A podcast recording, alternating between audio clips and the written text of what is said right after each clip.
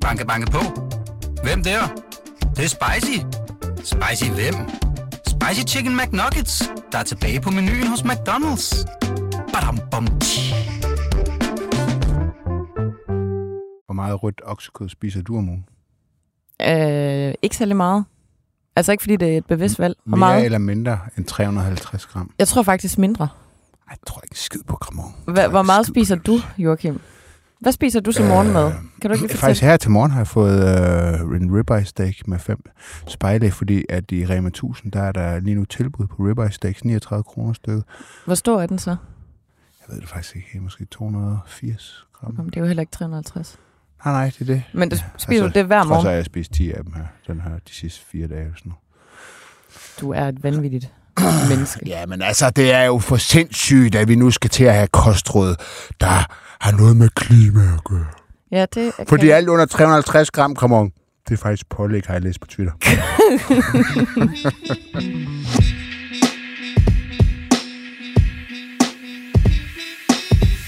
Hej og velkommen til Slottet og Sumpen, BT's politiske podcast. Der er to følgetonger i gang, som vi selvfølgelig også følger op på i dag her i studiet. Den ene handler om Mette Frederiksen og NATO-jobbet. Det ser ikke ud til, at det bliver i den her omgang, hun rykker til Bruxelles. Og så er der hele sms-sagen, hvor BT i sidste uge kunne fortælle, at der måske var en mulighed for, at øh, Mettes mink-sms'er kunne genskabes. Der er også lidt nyt i den sag, og vi får journalisten bag historien, Jakob Friberg, med her i studiet. Velkommen til Slottet og Summen. Her i studiet sidder Joachim B. Olsen, og jeg hedder Anne Kirstine Kramon. Nå, nyt om NATO, Ja. som vi plejer at kalde dette indslag. NATO-nyt. NATO-nyt. Øhm, det ser jo ud til, at Jens Stoltenberg er blevet bedt af præsident Biden om at øh, forlænge sin kontrakt et år mere. Det øh, kom øh, frem i, i sidste uge øh, og er sådan drøbet frem i forskellige medier. Det er ikke en, hvad skal man sige, en officiel bekræftelse, men det er kilder rundt omkring, der, der siger det. Øhm, Stoltenberg selv siger, at han har planer om at selv at afslutte arbejdet i NATO her til efteråret. Men det ligner grandgiveligt, at han godt kan fortsætte til foråret 2024. Øh, Mette Frederiksen sagde til Berlingske sidste uge, at det ville være godt, hvis Stoltenberg kunne fortsætte. Hvor stiller det her øh, Mette Frederiksen? Ja, altså, der er meget, der tyder på, at det er rigtigt. Øh, en anden, en anden indikation var, at Mette Frederiksen, hun jo helt klart ændrede sådan retorik, efter de her historier begyndte at komme frem. Altså, på folkemødet, der lod hun sig interview af Stephanie Suryk, og til hende lavede hun et, et vedmål om, at hun også ville være Danmarks statsminister til november. Altså, der var en helt anden retorik, øh, sådan meget mere firkantet i sin formulering i forhold til, at øh, hun ikke skulle til, til NATO. Så der er meget, der tyder på, det rigtigt. Hvor stiller det hende så? Jamen, det stiller hende jo der, at, øh, at øh, spekulationerne om, hvorvidt hun var på vej afsted, har jo skabt noget forroer i Socialdemokratiet. Øhm, kaffeklubberne har ligesom mobiliseret sig det er ikke helt sort-hvidt, for heller ikke inden for de her kaffeklubber er der fuldstændig enighed om, hvem der eventuelt skulle efterfølge Mette Frederiksen. Men det har startet hele den der debat. Det har taget enormt meget fokus også fra regeringens øh, politik. Øh, og det er jo aldrig godt, øh, når man har et politisk projekt, som ingen gider at tale om, fordi man taler om noget, noget helt øh, andet. Så man kan sige, og så, og så har hun jo det her nu, hvad skal man sige, der er den her stemning omkring hende, øh, om hvorvidt hun egentlig gerne vil være statsminister i Danmark, eller hellere vil noget andet. Så hendes sådan, hvad skal man sige, autoritet er på en eller anden måde blevet udfordret en lille smule. Det, det er jo det, der sker, når nogen begynder at tale om, at øh, hvem, hvem skal efterfølge Mette Frederiksen, så er det jo så er hendes autoritet jo sådan lidt truet. Og nu skal hun ligesom, og det er det, der bliver desværre, nu skal hun ligesom forsøge at få genetableret den der autoritet. Øh, det bliver en meget svær opgave. Øh, men, men jeg tror godt, det kan lade sig gøre. Men er det ikke også et øh, autoritetstab, at hun ligesom er blevet vejet i forhold til den her NATO-opgave, og så i hvert fald for nuværende fundet for let? Jo, men jeg tror, der er ligesom to, der er to scenarier, ikke? Enten så er det det, du siger der, der er tilfældet, at hun er bare blevet fundet for let af, af nok NATO-land til, at øh, heller ikke USA øh, gider at, at rigtig at kæmpe for hende. Det kan også være, at det er Biden og USA, der har fundet hende for let. Det ved vi ikke. Men, øh, De havde dog et to timer langt møde. Præcis. Præcis. Øh, det er jo det ene scenarie. Det andet scenarie, det er jo, at, øh, at man simpelthen bare vurderer, at lige nu vil det være et rigtig dårligt tidspunkt at skifte ud på den post. Altså selvfølgelig på grund af krigen i Ukraine, og Ukraine, der er i gang med den her forårsoffensiv osv. Det er ikke noget, man skal rokke båden. At det vil måske være mere passende om et, et lille års tid. Det synes jeg også er en meget god forklaring. Men det, det, jeg tror, det er nok et af de to scenarier. Hvis det er det sidste scenarie, øh, så er det, hun har et voldsomt problem. Og så er det, hun har et stort arbejde foran sig, fordi så kan vi jo i princippet blive ved med, at med de her spekulationer et år mere, og det kan de ikke holde til i Socialdemokratiet. Mm. Det kan de heller ikke holde til i regeringen. Øhm, og derfor så kan jeg ikke se andet, end hun er virkelig nødt til at lægge sig i selen nu, for at få overbevist både danskerne og baglandet om, at hun er ikke på vej nogen steder hen. Så Fordi- det vil sige ikke så mange udlandsrejser den næste tid. Nej, præcis. Det er jo en af de ting, altså alle de rejser, hun har været på, det er jo ikke, fordi de ikke har haft et formål, men en del af det at kandidere til det her job er også, at man rejser meget for ligesom at vise dem, der skal tage beslutninger, at man kan, man kan, man kan klare jobbet, holde til jobbet, fordi der er jo selvfølgelig meget rejseaktivitet i at være NATO-generalsekretær. Ja, og, øh, og som du også siger, altså det har jo også vist, at det er lidt af en rodbutik internt i Socialdemokratiet. Der har været øh, den her uenighed om, uenighed om, er det Hummelgaard, eller er det Nikolaj Vammen, der ligesom er øh, aftager. Øh, og det bliver vel projektet nu at vise, at der er en øh, tydelig kaptajn ved, øh, Præcis. ved roret. Ja. Det er det, hun virkelig skal, skal lægge sig i selen for. Der er nogen, der ligesom siger, at når først stod tandpastaen er ude af tuben, så kan man ikke få den ind igen og så videre. Altså, øh, og med det menes der ligesom, at når der først er sat gang i de her spekulationer, så er de meget svære at få lagt låg på igen. Men altså, det, det er jeg nu ikke enig i. Altså, det som toppolitikere kan, som Mette Frederiksen og Lars Løkke og andre, det er jo netop, at de, de kan ændre fortælling. Mette Frederiksen har selv ændret fortælling flere gange. Øhm, hun er jo ikke troet. Hun er, hun er jo stadigvæk... Der er jo ikke nogen, der ønsker at vælte Mette Frederiksen. Men der er bare et arbejde foran hende, og, og ligesom at få, få ro på gelederne og få drejet fokus tilbage på indrigspolitik. Øh, øh, og regeringen har jo nok, nok af udfordringer, øh, som hun, hun, hun skal, skal kaste over. Og det er jo så det spændende. Bliver, ligger hun så nu virkelig i scenen øh, for ligesom at få, få regeringen tilbage på, på sporet? Det må vi jo se. Der er lige en anden transfernyt, måske, jeg lige synes, vi også skulle vende. Ja. Øh, Margrethe Vestager, som er regeringen er blevet udpeget øh, til øh, en anden toppost. Hun er jo EU-kommissær lige nu, men øh, hun er blevet udpeget som kandidat til øh, som formand for den europæiske investeringsbank. Hun er selv ligesom ude at sige, at øh, hun er mega glad for at blive udpeget, og øh, at det, altså, det vil hun sådan set gerne, hvis hun kan, kan komme på, på tale til det. Øh, hun har jo den her EU-kommissærpost, som jo skal. Det er jo en dansk post. Øh, Vi har ligesom retten til at besætte den her post med en dansker.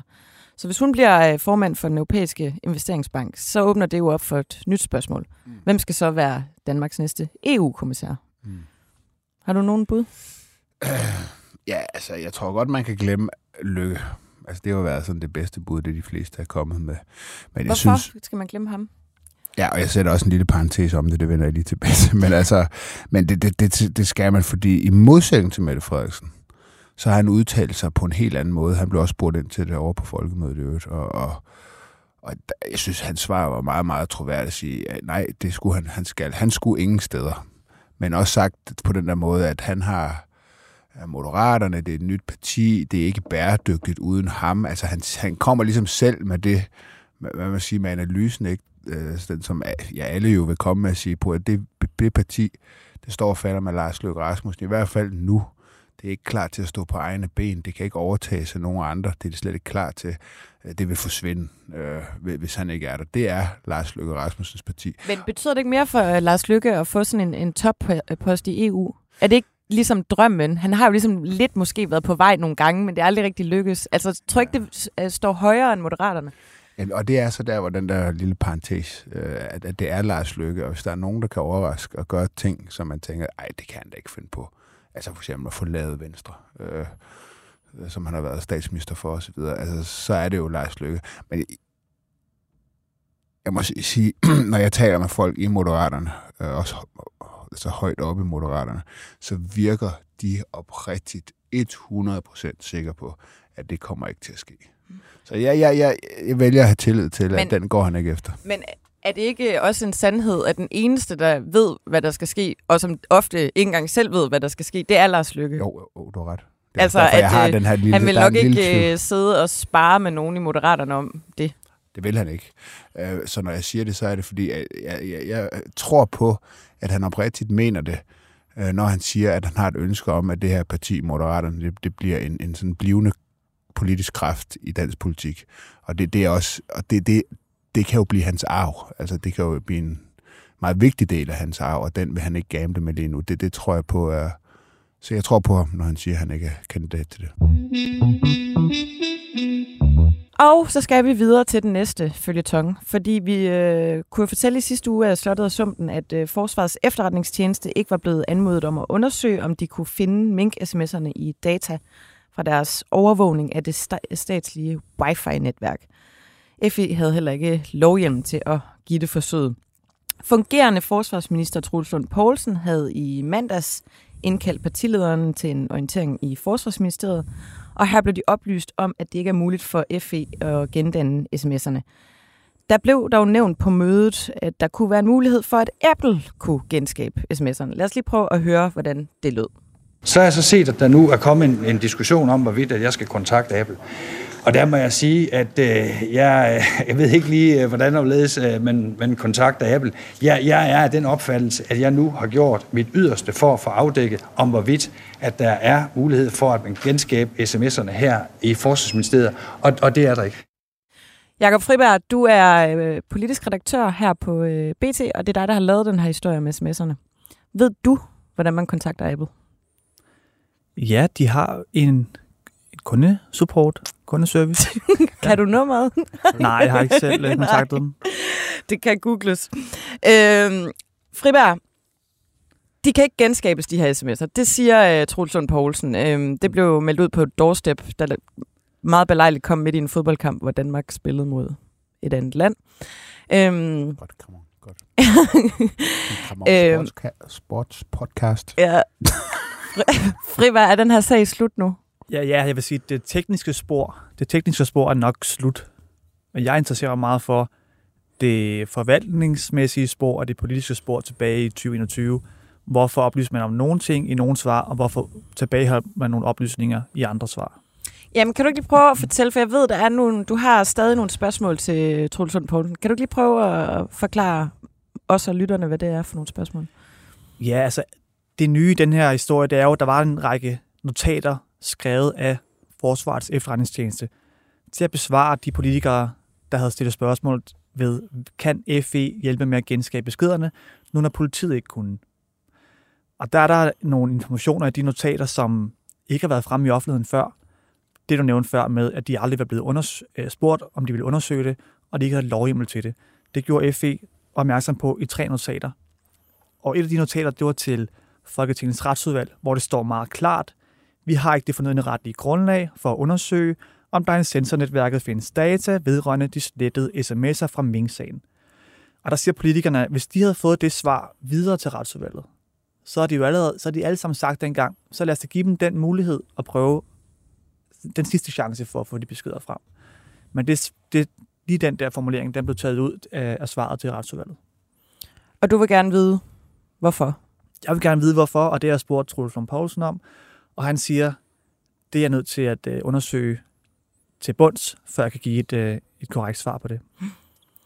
Og hvem, hvem, øh, hvem har ansvar for det her? Er du også i gang med at kigge lidt på det? Ja, Trine Bramsen, den tidligere forsvarsminister øh, fra en tidligere regering, S-regering, hun står som afsender på svaret.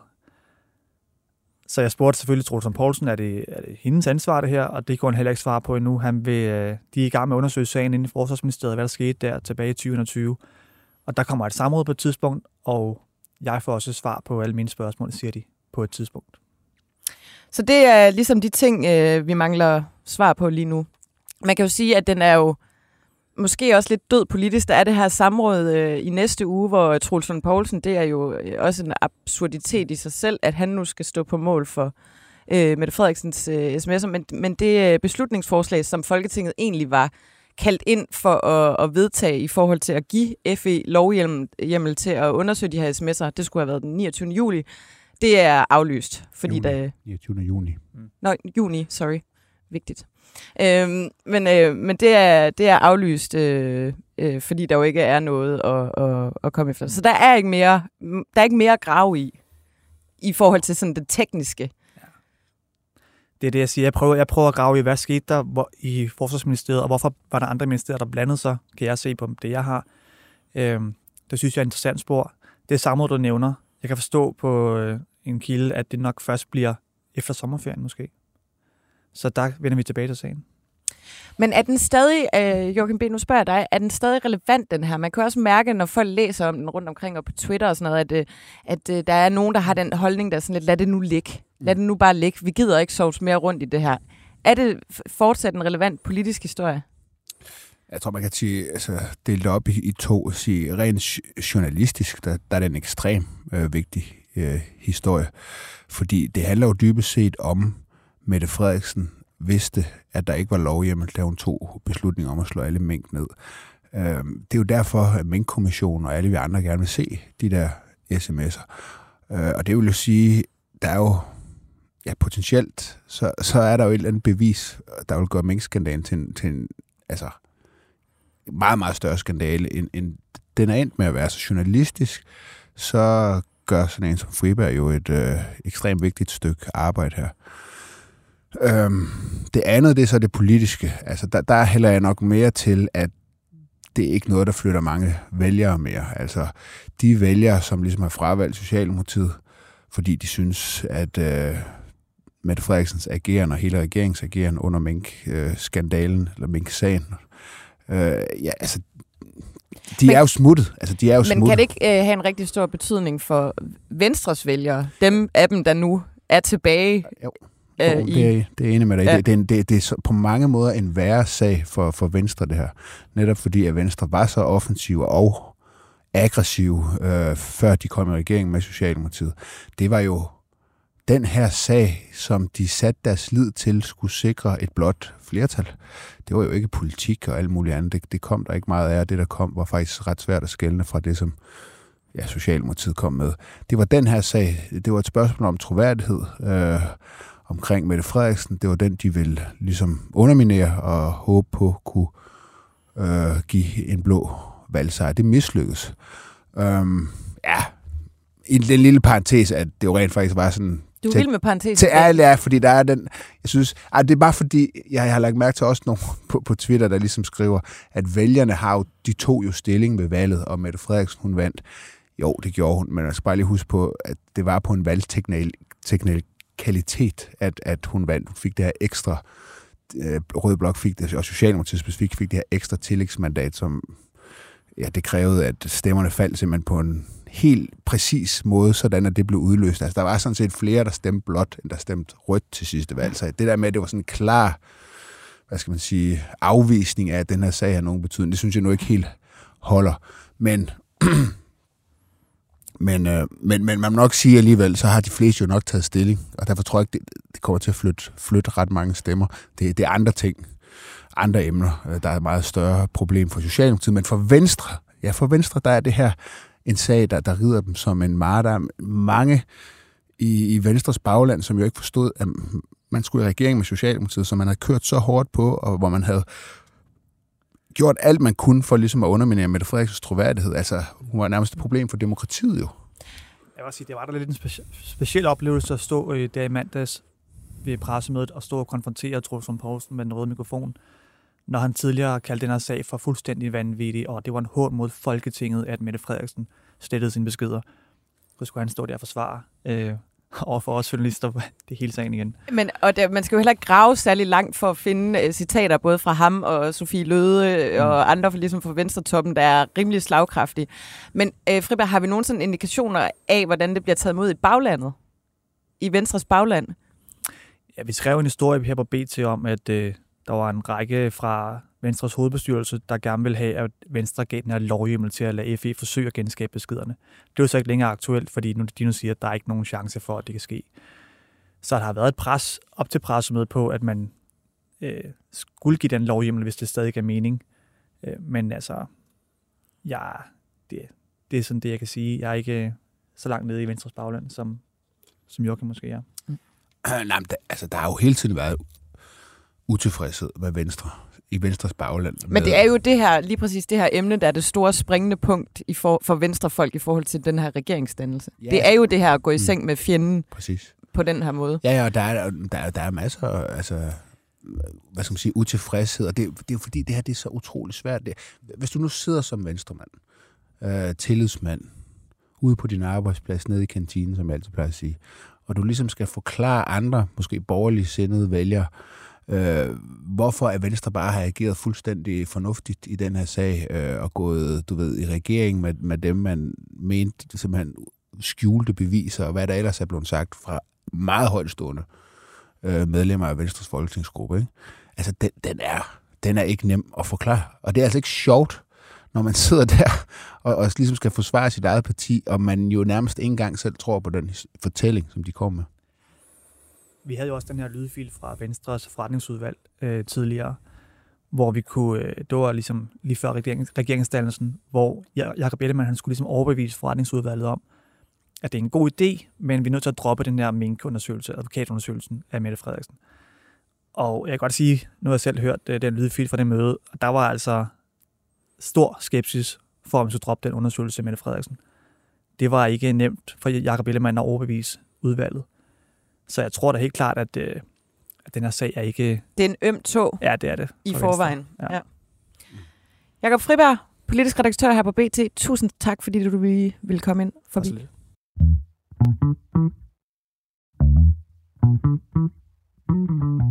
Så skal vi jo videre til vores sumtrol. Ja. Vil du Nej. lægge ud? jeg har jo et gæt til... Altså, jeg havde jo faktisk tænkt, at du ville have de der kostråd med. Oh, ja. Det var, hvordan ved du, det var det, jeg ikke ville have med? Jeg Jamen- sagde bare, at du skulle starte. Nej, men det havde jeg tænkt, at det var, ville være det, du havde planlagt, fordi det virker som om, at det er det, du har brugt din uge på. Det er ja. at Men polemisere. hvad siger det ikke også for det, jeg sagde, var, at du skulle starte? Nå, okay. Du underminerer du fuldstændig. Nå, det var faktisk lige det, du Det er havde overhovedet tænkt. ikke, fordi jeg ikke lige havde tænkt så meget. Nå, men jeg kan da godt starte. Ja, okay. Jeg har valgt at nominere i denne uge Line Barfod, teknik- og miljøborgmester i København for Enhedslisten. Og det har jeg på baggrund af, at man øh, for lidt tid siden har vedtaget et, øh, et forslag om at sænke hastigheden flere steder i København. Ja, ja. Ned til 30 eller 40 km i timen Vanvittigt. for at nedbringe CO2-udledningen. Og øh, BT har nu haft en række eksperter til at kigge på det her forslag, der alle sammen siger, at man fuldstændig mangler, at man simpelthen ikke kigget på de samfundsøkonomiske aspekter af det. Øh, Mogens Foskerav fra DCU siger, at, øh, at det her, at gøre det her, sænke hastigheden på alle de her veje, det kan måles med nogle af de allerstørste sådan, statslige projekter, øh, og at omkostningerne ved det lister sig op i samme størrelsesorden som Storbæltsbroen. Det har man bare ikke lige fået øh, kigget på. Det handler om tidstab, øh, at man så bruger øh, længere tid på vejene. Det er simpelthen den, den, den, nærmest den suverænt dyreste måde at sænke CO2-udledninger på. Præcis, det er jo milliardomkostninger, det kommer til at, at, at koste. Og Mogens Forsgrav, han siger også, det er fuldstændig almindelig praksis, at man også regner det her med, at du kan ikke bare øh, kigge isoleret på CO2-udledningen. Du er simpelthen nødt til at tage, også at tage de andre aspekter med. Du er simpelthen nødt til at se på, hvor meget koster det øh, øh, at, at sænke udledningen per ton. Og hvis det er meget, meget dyrt, så er det jo ikke der, du skal starte. Så skal du finde et sted, hvor det, hvor det er billigere. Ikke? Jamen, præcis. Og Line Barfod øh, siger så, at, øh, at hun har ikke lige tænkt, at man skulle bruge en masse øh, ressourcer på at lave de her beregninger. øhm, men eksperterne siger ligesom, at det havde været en marginal mereomkostning øh, lige at kigge på, på det her aspekt også. Det synes jeg godt kunne øh, fortjene en øh, sumtrol. Det er jo sådan det der med at ville lave noget i godhedens navn, som egentlig faktisk gør noget mere skade end gavn. Ja, der er et andet eksempel på det. Det er letbanen i, i omegnskommunerne. Øh, Den har også et kæmpe samfundsøkonomisk tab. Øh, Og det fik man heller ikke lige set ordentligt på, inden man øh, gik i gang med det milliardbyggeri. Men det er også et projekt, der, der, der gør os alle sammen fattigere, fordi det fortrænger en masse øh, trafik, og derfor bliver der mere kø, og så er der et stort samfundsøkonomisk tab. Nå, Men det er jo også det her, altså det, det, her, altså det, jo- det har så stor sådan symbolpolitisk betydning. Altså Mm. der er jo rigtig mange, der er jo mega mange enhedsliste vælgere i København. Der er jo mega mange, der øh, synes, det er noget lort med de her biler, fordi de vil hellere spille bold ud på vejene øh, med deres børn. Øh, så det har jo sådan en symbolpolitisk øh, kæmpe sådan, øh, genklang, men, men det er jo bare noget baks. Altså det er jo virkelig amatøragtigt, at man ikke engang lige har kigget på det. Altså at ingen har tænkt, skal vi lige kigge på, hvad det ellers har af omkostninger. Ja, og så er det også en forslag om, at ingen kommer til at overholde det der. Altså 30 km i timen. Altså når man kører 30 km i timen, så er det fordi, der er kø. Ja. Altså det, vil være, altså, det er jo fuldstændig gag, fuldstændig gag forslag, hvis du spørger mig. Dammit. Ja. Et Godt bud, det der. Nå, men jeg har faktisk taget Karen Ellemann med. Det har du lige planlagt. På grund af hendes latterlige kostråd, hvor man blander klimamålsætninger ind i, hvordan vi skal spise. Og nu må vi ikke spise nogen røde bøffer mere. Ja, Hvor er det dog latterligt. det er, jo, det er jo det første gang, man ligesom kommer med kostråd, som også er politisk funderet. Hvad fanden er det for noget bullshit, der Og øh, at blande ind i det? kostrådene er jo, at øh, det er jo sådan nogle samlede nordiske kostråd. Vi skal lige forklare lytterne, der ikke har brugt hele deres uge på at gå op i det her, Joachim, hvad det egentlig er. Øh, det er sådan nogle samlede nordiske kostråd, øh, som er politiske, øh, der siger, at øh, kosten skal overvejende være plantebaseret. Man skal spise grøntsager, frugter og bær og bælfrugter og øh, kartofler og fuldkorn. Og Joachim er ved at kaste op i studiet, bare ved tanken. Øh, og så skal man skrue ned for indtaget af rødt kød, maks 350 gange om ugen. Og så skal man også begrænse sit indtag af fjerkræ. Det var jeg faktisk det, jeg var sådan mest overrasket over. Jeg troede faktisk, det var nogenlunde okay at spise fjerkræ. Men det er åbenbart også en kæmpe klimasønder. Knap nok okay at spise. Og. Joachims liv er ødelagt. Fordi han lever jo altid efter de st- råd, som staten Ja, udstikker, så det altid. bliver så besværligt for ham nu. Altid har jeg planlagt min diæt efter statens kostråd. Ja. Øh, nej, jeg synes bare, altså hvis jeg prøver at være lidt alvorlig omkring det, så synes jeg, et, jeg synes faktisk, det er uredeligt, at når man skal give nogle råd, kostråd til folk, altså hvor det går på deres sundhed, at man så skal blande en helt anden dagsorden ind i det.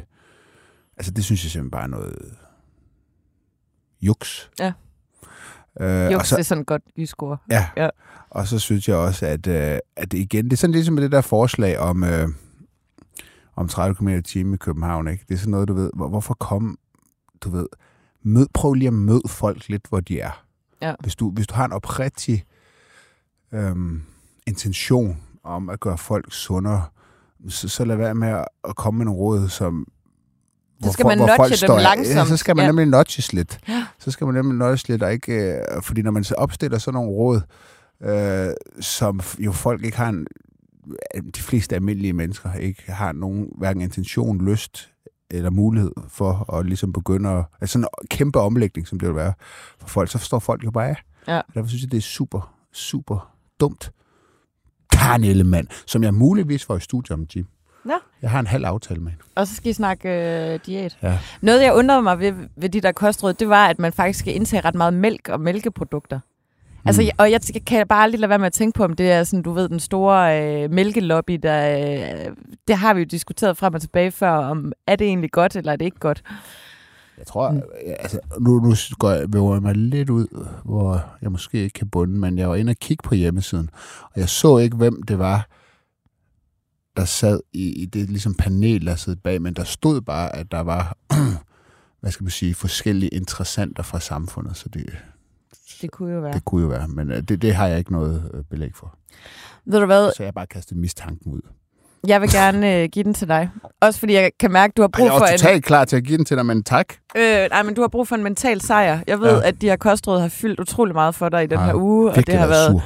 En emotional rollercoaster for dig. Øhm, så den tager du, Joachim. Tak. Der er jeg large. Tak, Ramon. Det, Mm. det, det er en sand ven.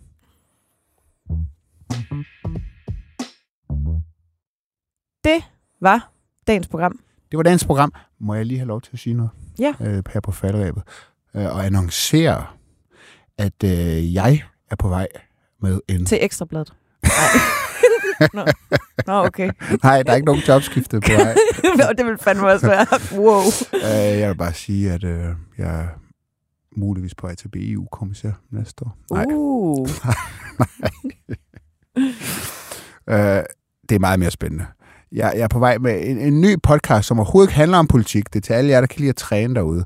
Så hen over sommeren, så vil jeg og en, øh, en, en anden person... Øh, Som ikke er pers- mig. Som ikke er, som ikke er Kramon. Jeg kunne godt have valgt dig. Du er en sportspige. Men øh, en, en, en personlig... Han, han hedder Thomas Hoffmann, han er personlig træner. Og, og vi vil komme med en træningspodcast, hvor jeg vil dele ud. Øh, så det er for dem, der kan lide vægttræning. Øh, dele ud af mine erfaringer gennem jeg regner ud i går 33 års vægttræning. Og du kommer også lidt ind på kost, gør du ikke det? Jo, vi kommer også ind på kost. Joachims kostråd. Ja, det er, og det er målgruppen for den her træningspodcast. Det er folk, der gerne vil træne, vægttræning, øh, folk, der går i motionscenter, nogen...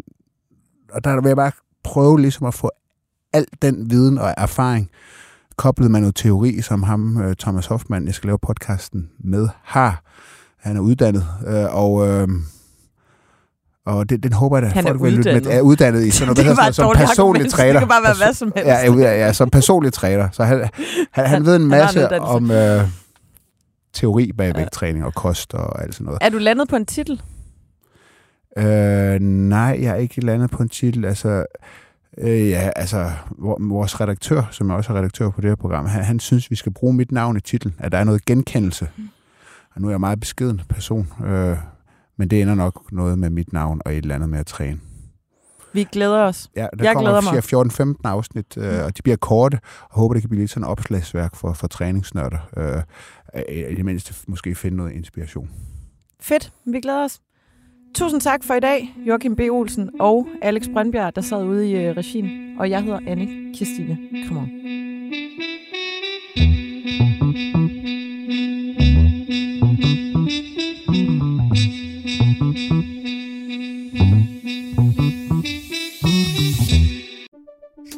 Banke, banke på. Hvem der? Det, det er spicy. Spicy hvem? Spicy Chicken McNuggets, der er tilbage på menuen hos McDonald's. Badum, bom, tji.